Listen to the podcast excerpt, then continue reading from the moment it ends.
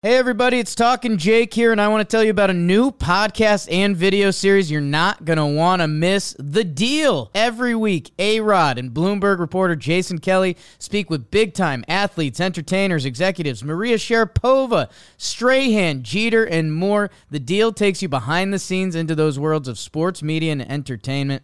From Bloomberg Podcasts and Bloomberg Originals, you can listen to The Deal on Apple Podcasts, Spotify, and wherever you get your podcasts.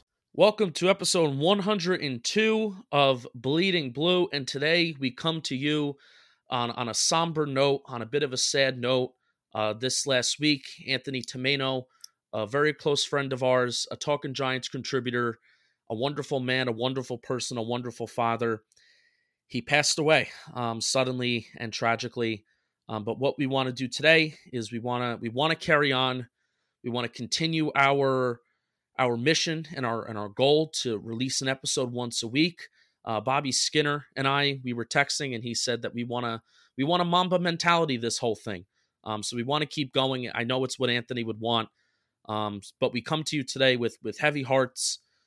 Uh, we're grieving, but without further ado, let's bleed blue, and we love you, Anthony Tomeno.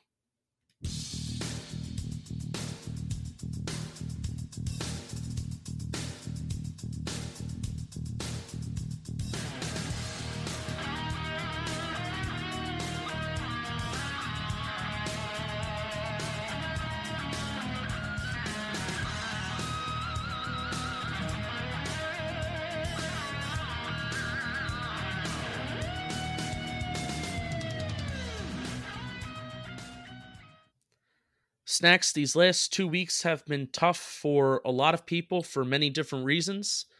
Um, but especially this past week, it got a little bit tougher. Little bit tougher. Um, you know, uh, you you knew Anthony. Um, you know, you were you were hanging out with us almost throughout you know that entire draft weekend, and you actually came on for a bit. Yeah. Uh, and it was Danny, Yeah, Danny that's- King, Anthony, uh, myself, and you. Um, we were having a ball. We were having a hell of a time. Hell of a time. I will say, I will say, and I'm not, I don't mean to interrupt you. Um, but when you brought Anthony up, that was what I was going to talk about because you know, outside of that, me and Anthony, you know, we were never on other calls together, but we had interacted through Twitter, and I listened to all of his stuff he did with you guys, and um, as talented as he was with all this, he was just a better guy. You know what I mean? He, he was he was a really really good good man, and um, I bring up that that draft night, and it it makes me laugh, and it, it almost makes me upset because you know what planet I was on that night. I was fuming. I was fuming based on what he was saying. I was yelling at him. Put Nate Solder at left tackle. The audacity. Oh, Anthony, Anthony, if you're listening now, Anthony, please. But it, it was um I, I yelled at him. He and you know I apologize. He knew I wasn't yelling at. it was him. Good just radio. Yelling at It was good situation. radio. It was good Right. live It was streaming. it was good radio, and he I've yelled at probably six, seven hundred thousand people in my life, and nobody has ever taken it better than he did, and I will always be grateful for that. Like I said, as talented and as passionate as a person I, I have I have met um, virtually, I have heard.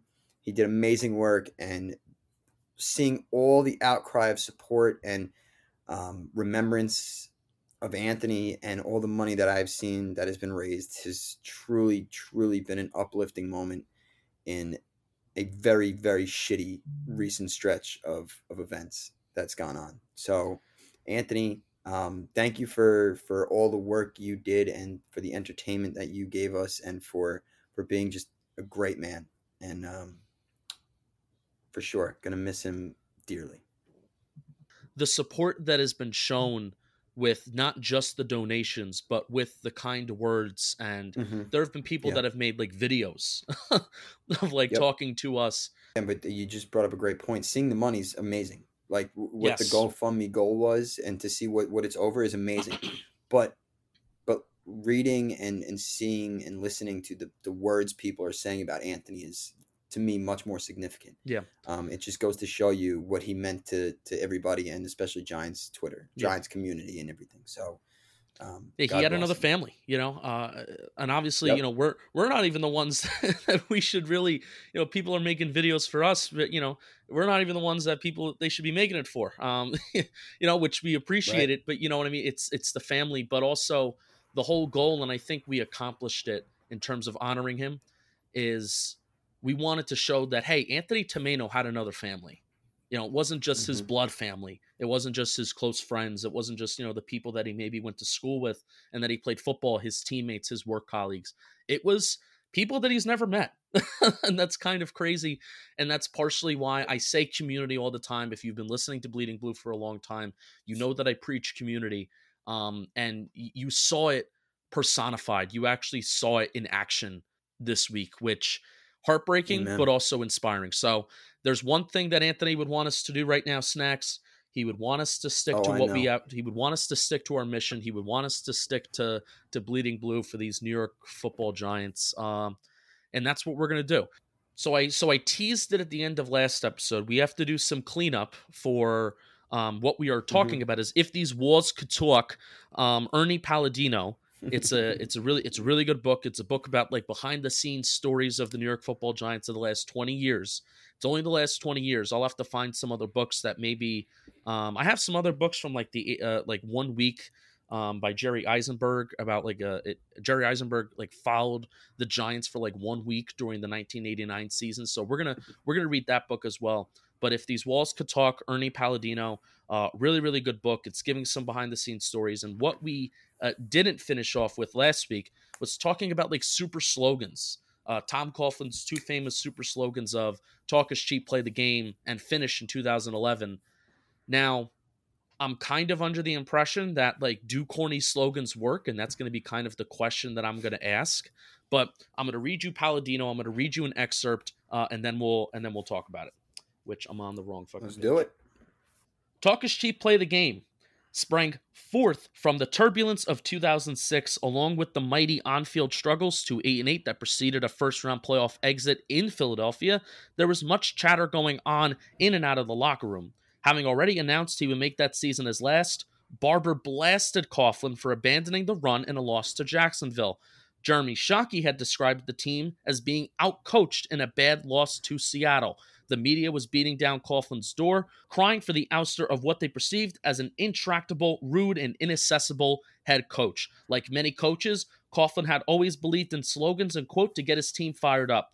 Players could always count on hearing the words of such heroes such as George Patton, Winston Churchill, and even romantic poets in Coughlin's Saturday night speeches. Other minor slogans were plastered around any area where players were congregated. But the upheaval of 2006 made Talk is Cheap Play the Game a perfect motto for the upcoming season since there had been so much of the former and not nearly enough of the latter. It went on t shirts, printed materials, and stayed on the players' lips throughout a season that saw the Giants become road warriors with an 11 1 record away from the Meadowlands, including four postseason victories through Super Bowl 42. Tom Coughlin said, We focused on how good we were playing on the field and not talking about it. I remember after we lost that playoff game at Philly, talking to Coach Coughlin, and this is what Antonio Pierce said, and I was like, man, we just waited too long to stop talking. All of us. It was a whole group of us from the front office to the coaches to the players. We waited too long and did too much. All right, so that's basically talking about like, you know, how how were these, you know, how were these slogans kind of applied? How was talk is cheap, play the game applied, and what went wrong in 2006? Now, snacks. I mentioned Tiki Barber because largely, Yeah. if we if we remember like disarray in the Giants locker room from 2006, sure, Jeremy Shockey was a little bit of a problem. He was a little bit of a hothead. It was Tiki Barber. But all right, so I I'm gonna let you rock and roll. You have some very strong opinions on Tiki Barber. Yeah, I do. I think yeah, I I might lose anybody that likes me already. Maybe I lose them here. I I'm gonna curse. I hope you don't mind. I fucking hate Tiki Barber. I hate him. I think he is a quitting scumbag. He was in the middle of his prime. Like okay, maybe not the middle, but he was Justin. He was like the best running back in football for a three year stretch. Yeah, 2005. still- His 2005 season was absolutely bananas. I think he had almost Oh my two, god! almost 2,000 all-purpose yards. He was a first-team All-Pro. I mean, he was and he was wasn't bananas. fumbling the football. No, He wasn't fumbling the football, which derailed every momentum he had earlier in his career. And then Coughlin came in and fixed that. So the fact that the whole talk is cheap, I, I get the corny slogans, but in 07, it works perfectly because in 06, it was all talk. In the middle of the season, he announces he's retiring at the end. Right there is a distraction. That 06 team was very talented. That was a talented team. They were coming off a division title. That was a talented team. They had they had the pass rushers. They had Antonio Pierce manning the middle. They had Barber playing out of his mind. They had Burress, Eli in his third, fourth year. They had the talent. And it was just derailed by this this this this talk, this announcement in the middle of the year. And I, I will I will never forgive ever, ever, ever forgive Tiki Barber for what he did. So I don't want to go too off on this because I could literally talk about it for an hour. Actually, I could talk about it for a year straight, how much I hate Tiki Barber. But I'm not going to do that. So in the grand scheme of things, of the corny slogans and whatnot, I think 07 talk is cheap, play the game resonated as good as any slogan that we've heard. I think 11 worked better. I honestly do because I, even I, I can I can understand that. even- I can understand that, but the fact I, I'm sorry, I will I, you know I'll let you finish. but I'm sure. Thank you. But I just I just think that if Antonio Pierce is saying it took us too long to stop talking, then coming in with the slogan "Talk is cheap, play the game," and you know telling your players right there that like we're not we're, we're playing football, we're not talking to the media, we're not causing distractions outside of it. I, I still think that's very resonating. So finish your point about about eleven, and then you know I won't disagree too. much. No, uh, but I what I wanted to say about 07 is even though like Coughlin had that had that slogan, they were still kind of a chatty team. Antonio Pierce, Yeah. like um now this wasn't talk, but it was still a distraction. I think when you say talk is cheap play of the game, you're mainly like let's not let's stop with the distractions. So Antonio Pierce Right. at one point and I think it was very very early on the season, it might have been after that Packers game. And this is from another book that I've previously read that I've already taken notes on that we'll talk about one day. But he ran he um, like an air horn. He sounded off an air horn in the locker room with all the reporters and every and he just like walked out of the locker room. So I know a lot of you probably remember this story a lot better than I am and can retell it better than I can. But there was that. And even during like Super Bowl week, I understand Tom Brady like initiated the the talk, but Plaxico Burress. yeah, Plaxico. or no, no, yep, no. yep. Plaxico kind of did. Plaxico clap back, or did Plaxico have the score prediction first? No, no. If I remember correctly, he had the score prediction first because Brady says, "Oh, he says we're only going to score 17 points." Ah, all right. So Burress can't really respond to that because Brady is responding to, Right. to what Plax said. Right. And that that is definitely a big talk. You're right. I, I did forget about that. The Pierce thing, um, I, I feel like that's a little uncharacteristic of him, but the Giants had He's just let up like hothead. 90 points in their. He is. He is. You're, you're you're right. Maybe it's not, but they just let up 40 points or 90 points in two weeks. The frustration level is is got to be at an all time high. Yeah. it has to be. Yeah. And in talking cheap play the game too, Strahan held out all training camp that 07 year, which isn't so much talk, but you know, it's not play the game, and it- it- it's Michael Strahan, so it's a little bit of a different situation because that is one of the four greatest Giants of all time. So um, maybe you don't you don't really mix that in there with everything. But I, I hear what you're saying. There was definitely some chatter. I I do think they played the game a lot better than they they talked in 07. Yeah. So But also, they're they're going from a coach like Jim Fassel, where I don't really know. Like, was he a disciplinarian? Um, no, no, no, no, right. Besides that one, That's why that's why Wellington Mara wanted to go with Tom Coughlin because he's like this team needs discipline and all this, and that's what Tom Coughlin was. He was a disciplinarian. Yeah, and really, besides that proclamation that he that we talked about last week, where he's like, "I'm going to be in everybody's business and we're going to go to the playoffs." Besides that proclamation, I, you know, like you said, I can kind of imagine, based off of how you're celebrating an NFC Championship uh, ring ceremony in a movie theater, I can imagine he wasn't the Players the coach. toughest guy. He wasn't the most tough nosed, Right. tough nosed, you know, guy like Tom Coughlin is. So Tiki Barber, um, Michael Strahan, for for a decent chunk of their careers, had this guy as their head coach, and now they're going to the complete and utter opposite of the end of the spectrum with Tom Coughlin. Yeah. So, Yep. and this, I actually really like what Pat Hanlon said. Um, and I'll go back to Palladino for a quick second. In the end, that team overcame the preseason predictions of a last place finish to make the playoffs and go on an incredible Super Bowl run. Whatever the phrase, it has to be appropriate to the moment of the season, Hanlon said. In 07, our locker room was in a state of transition. It had been a chatty locker room. What that phrase did tell them, let's stop talking and let's start doing. It was Tom's way of reinforcing that thought.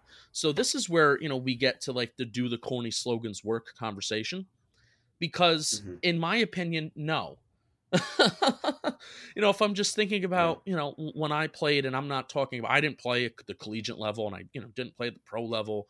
Um, I played for a competitive high school. high school, but I will tell you what, a, a coach, I don't know, because really there was nothing that a coach said to like a team that really got me fired up. I've had coaches that have said things to me personally and that have motivated me personally to do things, but as like a team, mm-hmm. no, I'm going to go out there and I'm just going to do my job. You know what I mean? Yeah. Um, every athlete's no, different, but I like the right, point that Hanlon that, yeah. that Hanlon said about like let's stop talking about stop talking. and then right. just kind of do it and then uh, you know that was that was Coughlin's way of reinforcing of kind of like leading by example which I think that's the more mm. powerful point rather than just actually the slogan within itself. Mm-hmm. And I, I would have to agree, and I'm, I'm kind of with you. With every athlete's different. Um, like for me, we had a very fiery head coach in high school, and when he talked, you listened. You know what I mean? Like he was he was superbly passionate, and every word he said just resonated. So he was he was a master motivator in that sense. Um, so, but you're right, everything is different. However, I got I got now. Is this a different case? I this isn't Giants, I know, but Bill Belichick's "Do Your Job" corny slogan has been around for how long? Right. Do your job, and this is where it gets back to that point of like you have to match and you have to marry the slogan to the actual way that you go about business. Bill Belichick is all about like do your job. And those players right. on their roster, they know their role. Everybody has their role. How long has Matthew Slater and Nate Ebner been special teamers? They are on they are on the well no, Matthew Slater's not on the Giants. I wanted him to be on the Giants. But Nate Ebner is on the Giants because he has a job and he has a role. He has one job and he knows his role. He knows his place. Um, yep. So that team and that New England Patriot team, you can argue that now more than ever, because Mr. Brady is out of town, and he was a guy that I can imagine that after a, a lot of success, but also maybe some criticism that has come with that success because he has been in a system where all that Tom Brady has had to do is his job what Patrick Mahomes has to yeah. do, what a guy like Russell Wilson has to do to be successful is very different than simply just doing your job. You need to play out of your fucking Absolutely. mind in those systems. Absolutely. Tom Brady needs to do his job. Yes, and that's why I said it's. I know it's different, um, but it, it's just kind of something that I, I thought of in in the midst of us talking about Coughlin's talk is cheap, play the game, and finish thing, and um, you know, and they're they're built from the same cloth. Those two, yeah. you know, they were they're they're that Parcells tree and everything. So it's uh it's a good topic. I like this. This, we gotta, this is good because we got to do some research to see if the 0 16 Lions, if uh, who was the head coach, Marinelli, um, and Rod Marinelli. We, yeah. we have to see if they had any corny slogans heading into that year because obviously we're we're asking, do corny slogans work? and we're talking and we're asking that question in the midst of a 2007 and 11 season where the Giants won the Super Bowl. yeah, yeah, yeah. When you put it that way. so, um, we'll so to, they worked. They clearly worked. Yeah. yeah. Um, we're gonna move away from finish. We're gonna move away from finish. Um, it's this one, this one little quote that Coughlin had though. When if you look back to, um, to America's Game 2011, and Snacks, you've obviously have seen this, but if you haven't seen this, um, where where the finish uh, slogan came from. It was from a, a, college track team, and this one girl who, who her yes. coach was just diagnosed with ALS, and she was really really struggling to finish this race. But that race, but the coach just preached, you know, it's about finishing. You know, it's almost not even about where you finish the placing but right, right, it's it's about just you, you you play to finish the game it's you know almost you play to win the game but you also play to finish you got to finish um so so this is from the that track coach he had this quote about finishing. It's purely determination that allows you to finish. You need to finish. That's the point. So that's why, really, not only because the you know 2011 Giants they won the Super Bowl and they finished miraculously however many times in 2011 with four with fourth quarter comebacks and game winning drives by Eli Manning but because they came off of such heartbreak the year before and to have a total polar opposites of fourth quarters and and things like that especially especially stemming off of that Philadelphia game. That's why I think finish was more effective. So there you go. Yeah no I hear you and uh one little quick tidbit last thing. Maybe not so much a slogan but more of like a mm, I don't know the words I could find but I remember in uh 11 they had the all in too. So yes with with the guy with the with the poker chip and I remember in America's game that Eli had he was saying that he kept that poker chip next to his nightstand before he went to bed every night. And he would just look at it and say this is what we're here for. This is what we're doing. We're all in. We're doing everything humanly possible to finish our goal. And they kind of both coincided with each other. Finish all in. And um I remember the video package against the Falcons in the the play in the wild card playoff game where I was fan of the game by the way just I, I just want to I don't know. I don't know if you knew that. My face was was shown in front of eighty two thousand people on. I was there. I I saw you. It's, yeah, you you knew you knew me before you even knew me, yeah. Justin. You know, I, I was fan of the game, and it just the all in thing always uh, always resonated with me too. So, um, yeah, just a couple of t- tidbits I wanted to just throw in there. And I think they put it on the towels too, which that was awesome. Yes, they absolutely awesome. did. Yep. I, I I loved I loved that. I think I still have that towel somewhere and the fact that there was that connection between the team and the fans that year and the team wanted to use the fans especially in week 17 and especially in that wild card round you know when they were home for those they, those were basically two playoff games you know the winner you're in game against out Dallas that week 17 game that's basically a playoff game and then the wild card game obviously first round of the playoffs the formal first round that connection that the team and the fans had that year you know to boost each other up um, that was kind of really special. I felt like we were all kind of feeding off of each other. That's very speaking of mm-hmm. corny, that's very corny, but you want to know what I feel like it's true. All right, snacks, we're gonna move forward. We're gonna move forward. We are going to talk about chapter two of Palladino's book. That was mm. all just mm. chapter one. that was all chapter one. I skipped out on some stories. You know, I'm using my discretion on some of the stuff that's most most fun and stuff like that. But chapter two is all about rivals. Now, I previewed what we would be talking about last episode, but I love this chapter. I absolutely 100% love, love, love this chapter. So, the story that we're going to start off with first is the story of Scott Gragg versus Michael Strahan. Dan Reeves called it the worst fight he'd ever seen, but Michael Strahan's ultimate offseason workout tiff with Scott Gragg marked only the zenith in the great defensive end's campaign to become a daily tormentor to the affable giant of a man. Gragg had, Gragg had come to the Giants as a second rounder out of Montana in 1995, and Strahan almost immediately made it his mission to get under the right tackle's skin. Bull rushing, speed rushing, beating Gragg at seemingly every turn. Strahan would issue a steady stream of verbal abuse at him during training camp drills, don't be sad, Gragg, he was heard over saying during one particular pass rush drill as the 6'8, 315 pound Gragg slinked back to the huddle. One day during the 1996 offseason program, however, Gragg got the better of Strahan as he worked over the defender's ribs, abdomen, and face. Strahan, shorter at 6'5 and lighter at 255, basically snapped. He ripped the helmet off of Gragg's head and brought it down on his crown, tom- tomahawk style. Blood gushed as Gragg fell to the ground, and then Strahan jumped on top of him and commenced beating him with his fists. Reeves called a halt to it, and several teammates pulled the irate Strahan off the now defenseless tackle.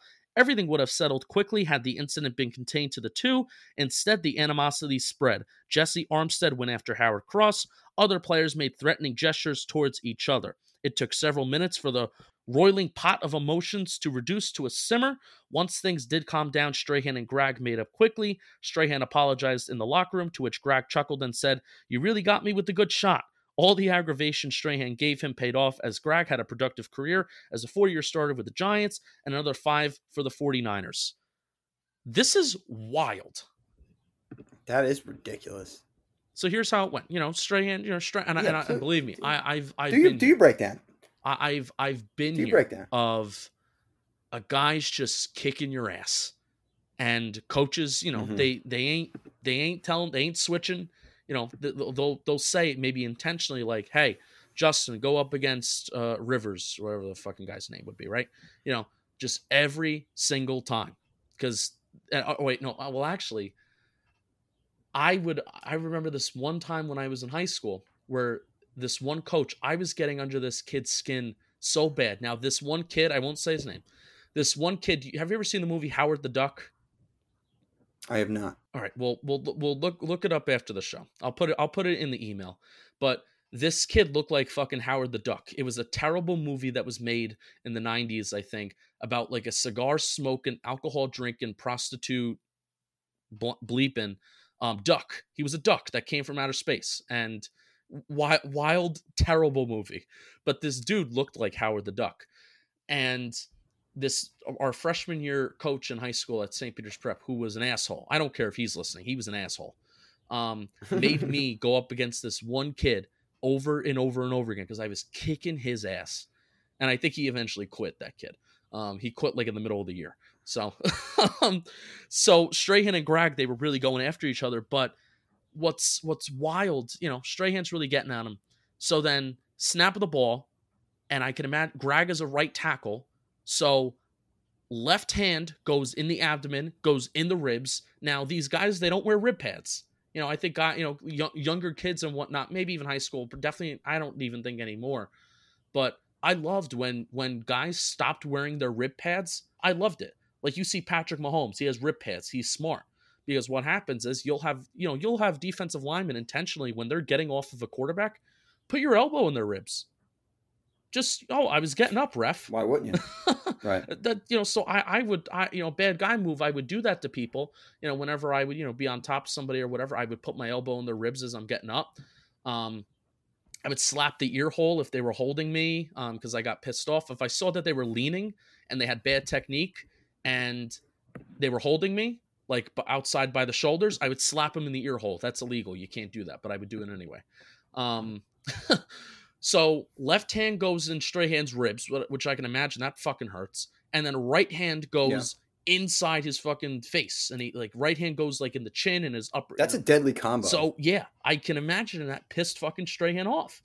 So then, not only did he just get mad, and they you know they do a little shove and whatnot, Strahan rips the helmet off. Fucking Myles Garrett's him right on the crown of his head, except this guy doesn't miss, and then then he falls down, and Strahan gets on top of him and beats the shit out of him. That's oh, and then he, he's while he's bleeding, Strahan's beating the shit out of him. Do you know how angry you have to be to do that? very, very. Like usually there's like a human nature, human instinct thing. It's like, oh, I just literally used a weapon on somebody, and now they're bleeding. I'm gonna stop now. Yeah. No, Strahan did not. He it, wild. Well, that's why he's so revered. I mean, he he was. You look at him on t like like picture Michael Strahan in that moment, right? Like just going at him, right? You got him. Are you yeah. picturing it? Oh, I yeah, I've been picturing Okay, it for the last two weeks ever since I read the story. Good. Then picture him on on Good Morning America, or whatever the fuck he's on. right? Yeah. Wow. wow. With with little twig uh, Kelly Ripa. Yes. Oh well, that's the uh, Kelly, the old Kelly and Michael uh, vehicle. Yeah. that's right. Kelly Michael Yeah, vehicle. Kelly that was a fine- that was a, that was a Michael Kay show. woman. That was a Michael Kay show reference. I heard you. Yes, it was vehicle. You got that, huh? do you do you know in the last three weeks he has uh he has uh, sorry really quick Repug. sidetrack. He has re- he has read two of my tweets out loud, and yesterday's was as funny as ever, or two days ago. Did you record them? No, I didn't. I was listening on the radio. I wasn't Oh, watching it. So I, I real quick, real quick. He does a list every day. It was like top five candy bars, and he did his top five, and it was awful, like really bad. But I'm like, well, if I say this, I'm not. gonna It's not going to get read, and I'm trying to, you know, trying to chase my clout. Yeah. So I tweet out to Michael. I tweet out to Michael Kay. I go, I go, Michael, check my name. And it's Nikki Snacks. Check my name. I would know a thing or two. Your list was perfectly fine. So he gets on the air after he sees it and he goes, Look at this, boys. Nicky Snacks just tweeted at me. He goes, I would know a thing or two. Your list was perfectly fine. He goes, nah, eh, Nick, Nicky, I, I agree. You would know, and I know my list was great. It was hysterical, hysterical. I had to share that. because you're you're just such a funny. You're you're a naturally funny and just wonderful, wonderful person. You know you know how Michael Kay. Actually, I actually you know my I'm the best soundbite drop. I don't have it up right now, but you know my I'm Mhm. I'm the best, and David refers to it all the time. Yes, yes, all the time. I actually have the inspiration behind that was Michael Kay because I think he has a soundbite that's like I love me or I'm rooting for me Yep, I'm rooting for me. and that that's where I kind of I'm got it from. I get like that whole like I'm the best kind of thing behind the microphone. I get that from Michael Kay. Love it.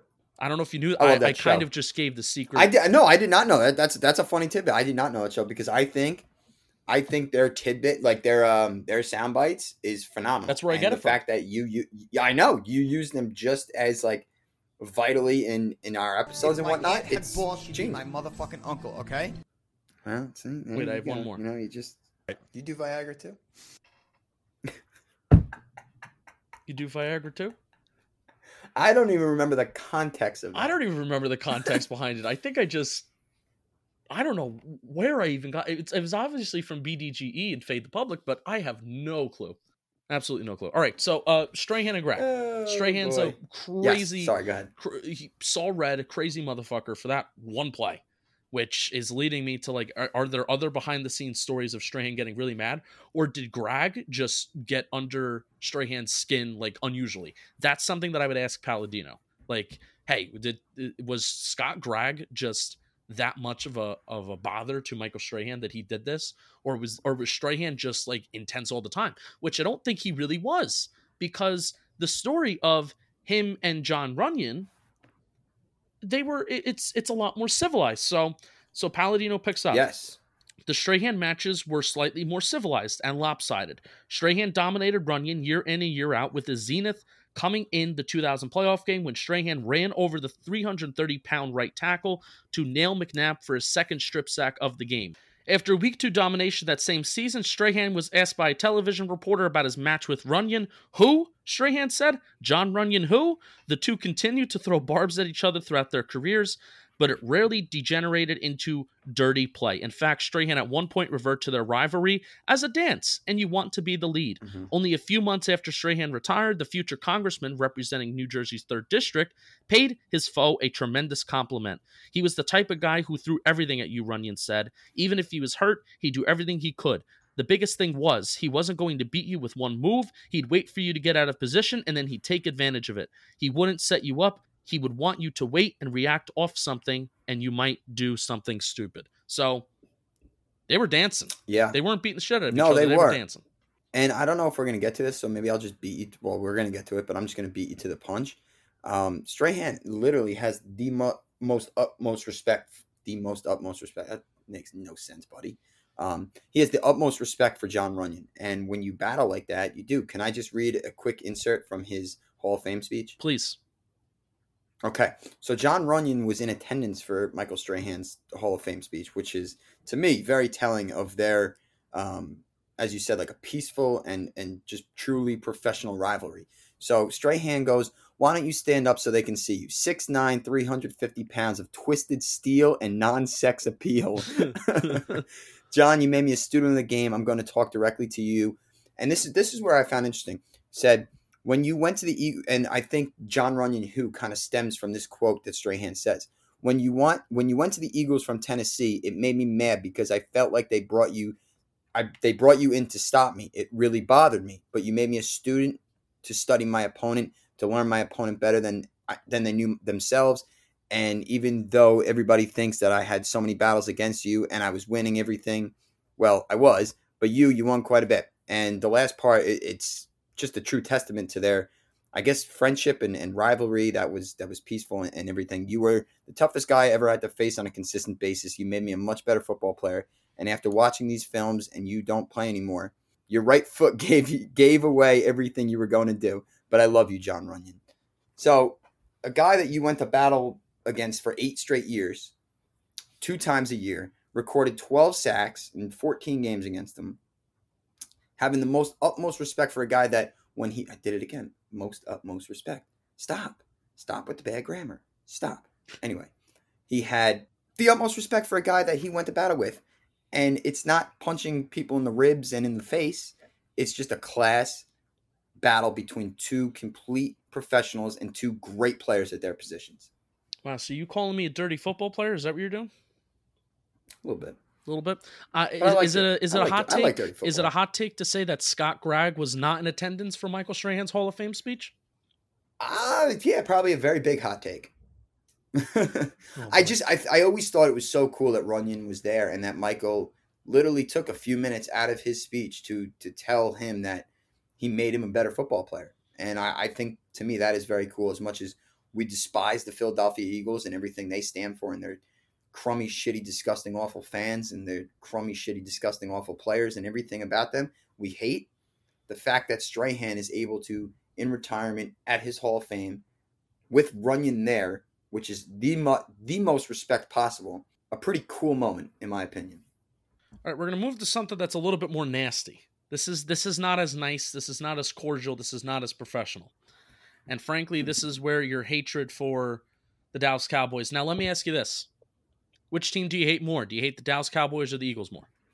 There is nothing in this world I hate more than the Dallas Cowboys. All right, I, I agree with you. I 100% agree with you.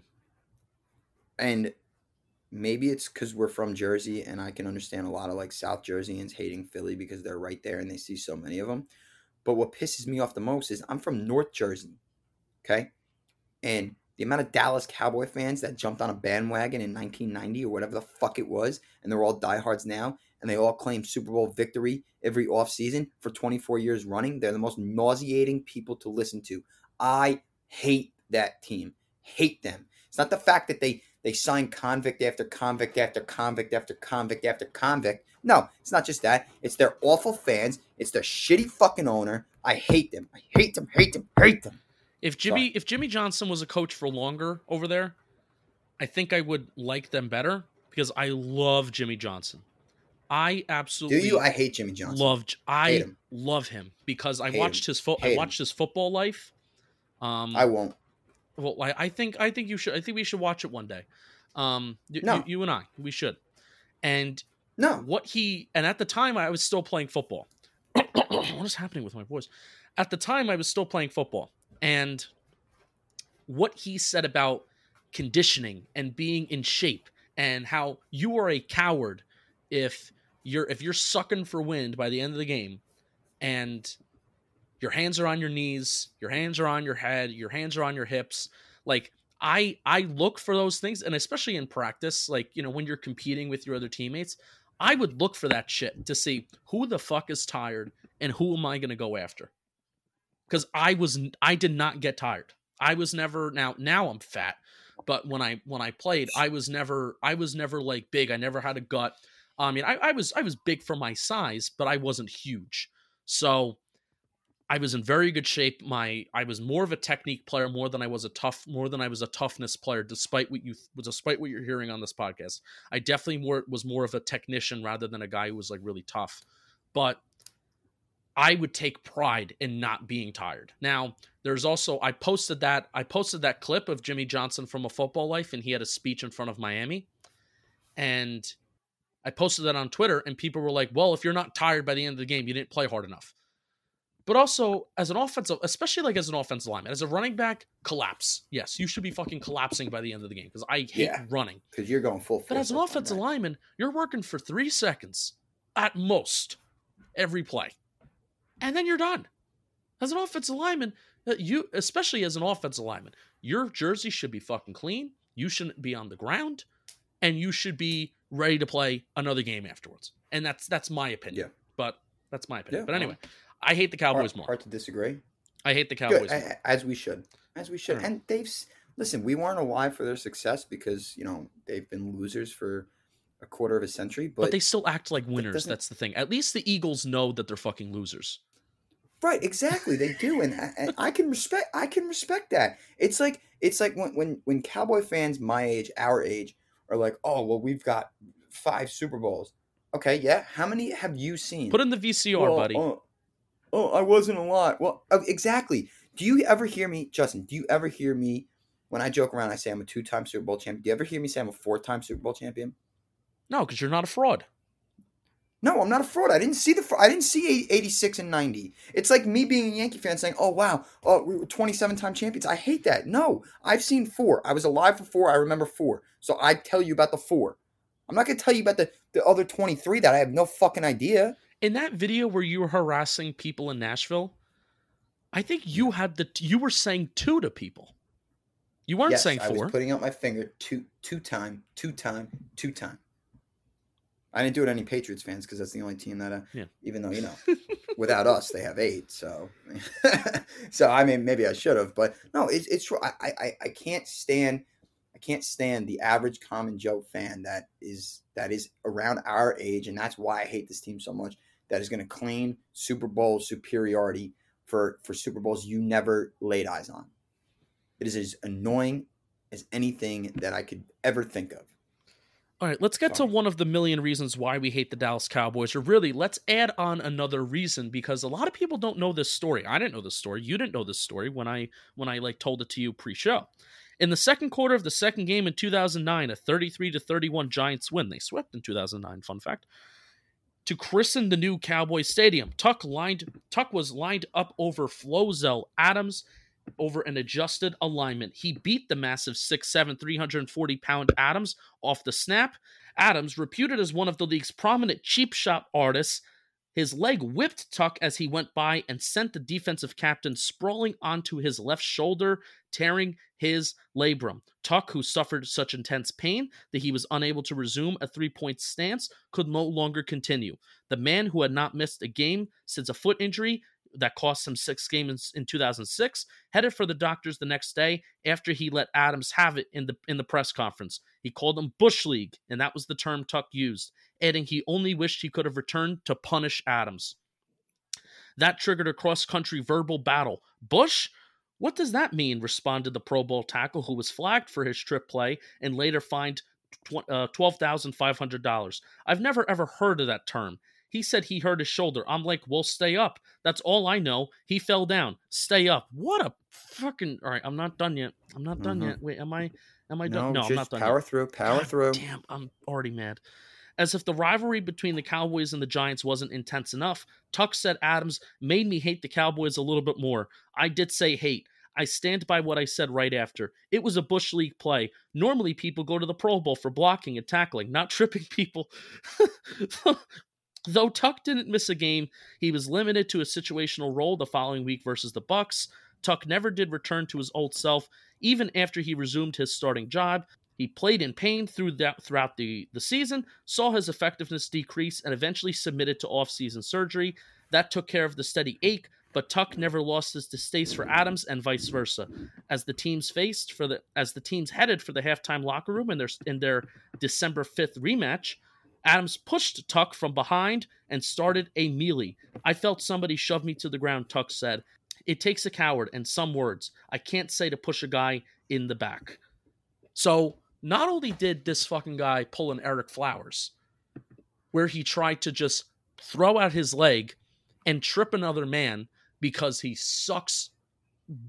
I don't want to say dick. Dick. Uh, yeah, I don't want to say it, but I said it because Well, he- I said it for you. Thank you, because he sucks. All right, but also in their re, so he tore his fucking labrum.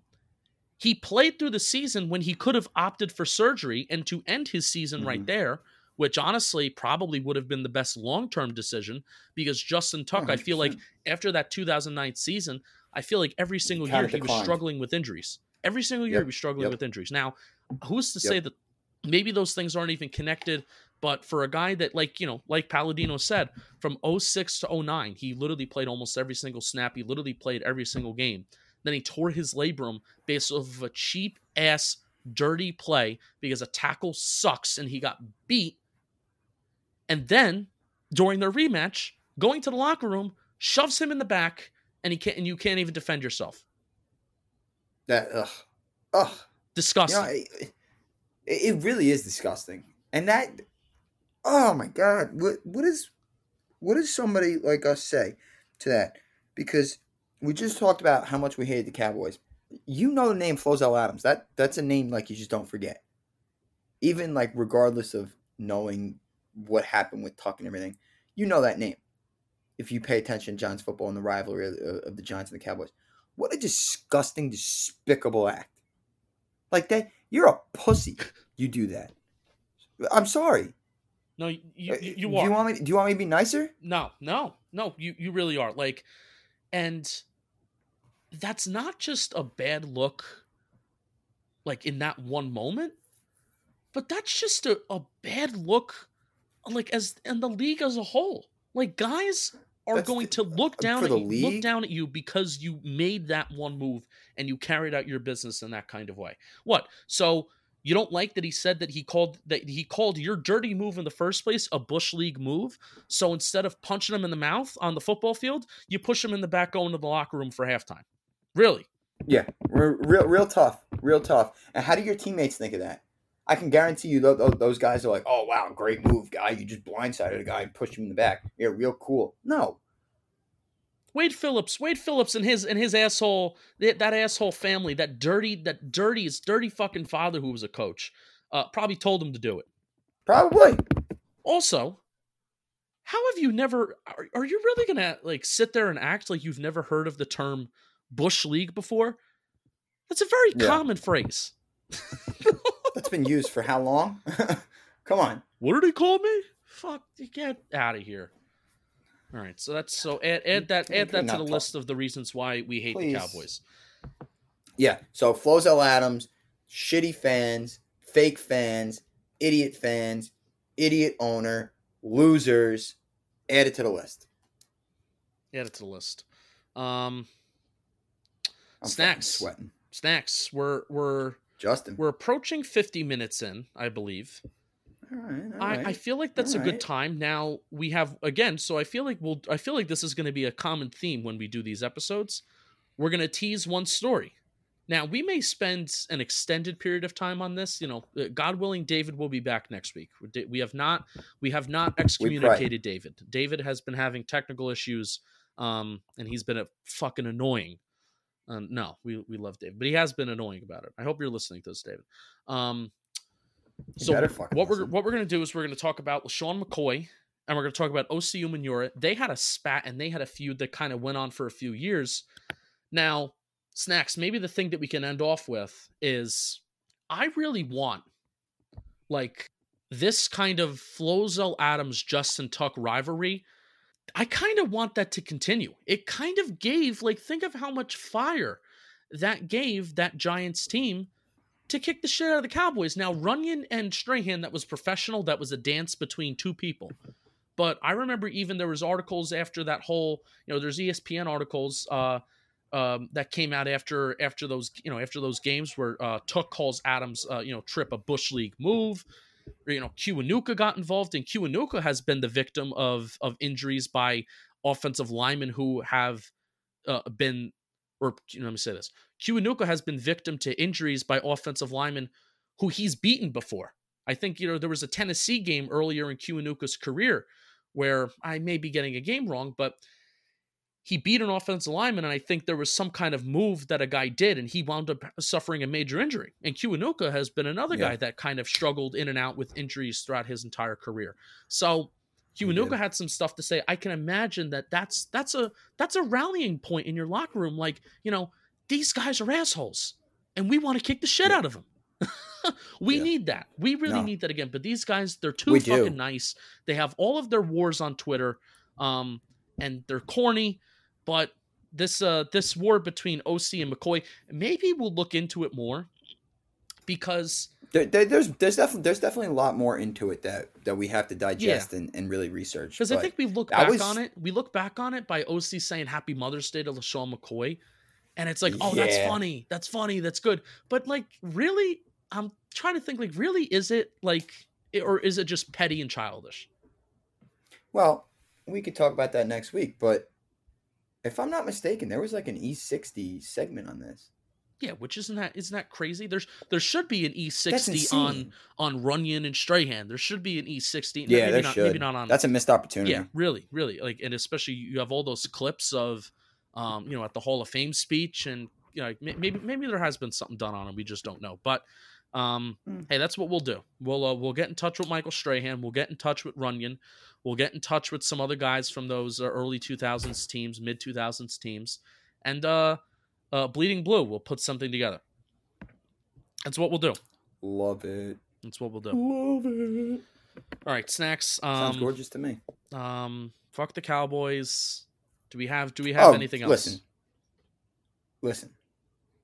If there's any way to end this episode, which I really enjoyed, and I'm really enjoying these because this just, just takes us back. And let's just put it this way, like you said, fuck the Dallas Cowboys. Fuck them. Okay? Fuck them. That's it. That's all I got. All right. Fuck them. Thank you for listening. Um, we Fuck them. We will be back next week. And I believe on Sunday, so, you know, if you're listening to this on Monday, it was yesterday. But this Sunday, which is um, the, the date is the 7th, June 7th, 99 days until Giants football is coming back next. So I figured how we would end off the show Victor Cruz, 99 yard touchdown against the Jets. Figured we can end off on Bob Papa's call of that. So thank you for listening. You're really you're have really a great week. Stay stay safe. You know, uh, do do what you got to do to stay safe. We love you. We love you. We love you. Uh, leave five yep. star ratings if you're enjoying this. Uh, give give me some feedback. I finally can see the numbers again uh, in terms of how many people are listening, which is nice. But uh, keep on bleeding blue, everybody. Here's Bob Papa. Manning back to throw. Looks, throws one to the right, completes it to the right for a first down, and running out of a tackle down the right sideline is Victor Cruz. Chased by Smith, hurdles over him to the 30, to the 20, to the 10, to the 5. Touchdown Giants, 99 yards. Individual victory there. He beat his guy and did more with it. That's what you asked for. And with 2.12 to go in the half, half of MetLife Stadium erupts, and the Giants are in front on the 99 yard touchdown pass to Victor Cruz. Hey, everybody, it's Talking Jake here, and I want to tell you about a new podcast and video series you're not going to want to miss The Deal. Every week, A Rod and Bloomberg reporter Jason Kelly speak with big time athletes, entertainers, executives, Maria Sharapova, Strahan, Jeter, and more. The Deal takes you behind the scenes into those worlds of sports, media, and entertainment. From Bloomberg Podcasts and Bloomberg Originals, you can listen to The Deal on Apple Podcasts, Spotify, and wherever you get your podcasts.